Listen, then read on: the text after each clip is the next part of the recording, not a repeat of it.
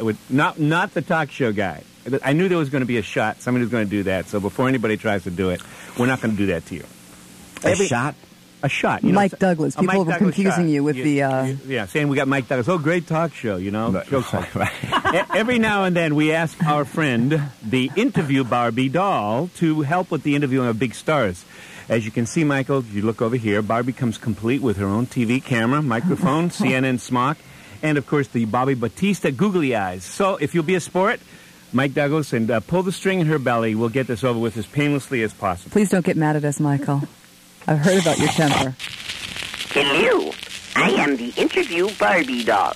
Pull my string, and I will ask you a question. You going to do it, Michael? I, I don't think so. I knew Unless somebody's going to pull your pud, Charles. Come on, just pull the string one time. Then you don't have to pull it anymore if you don't like it. I, I really don't. I don't think so. You know,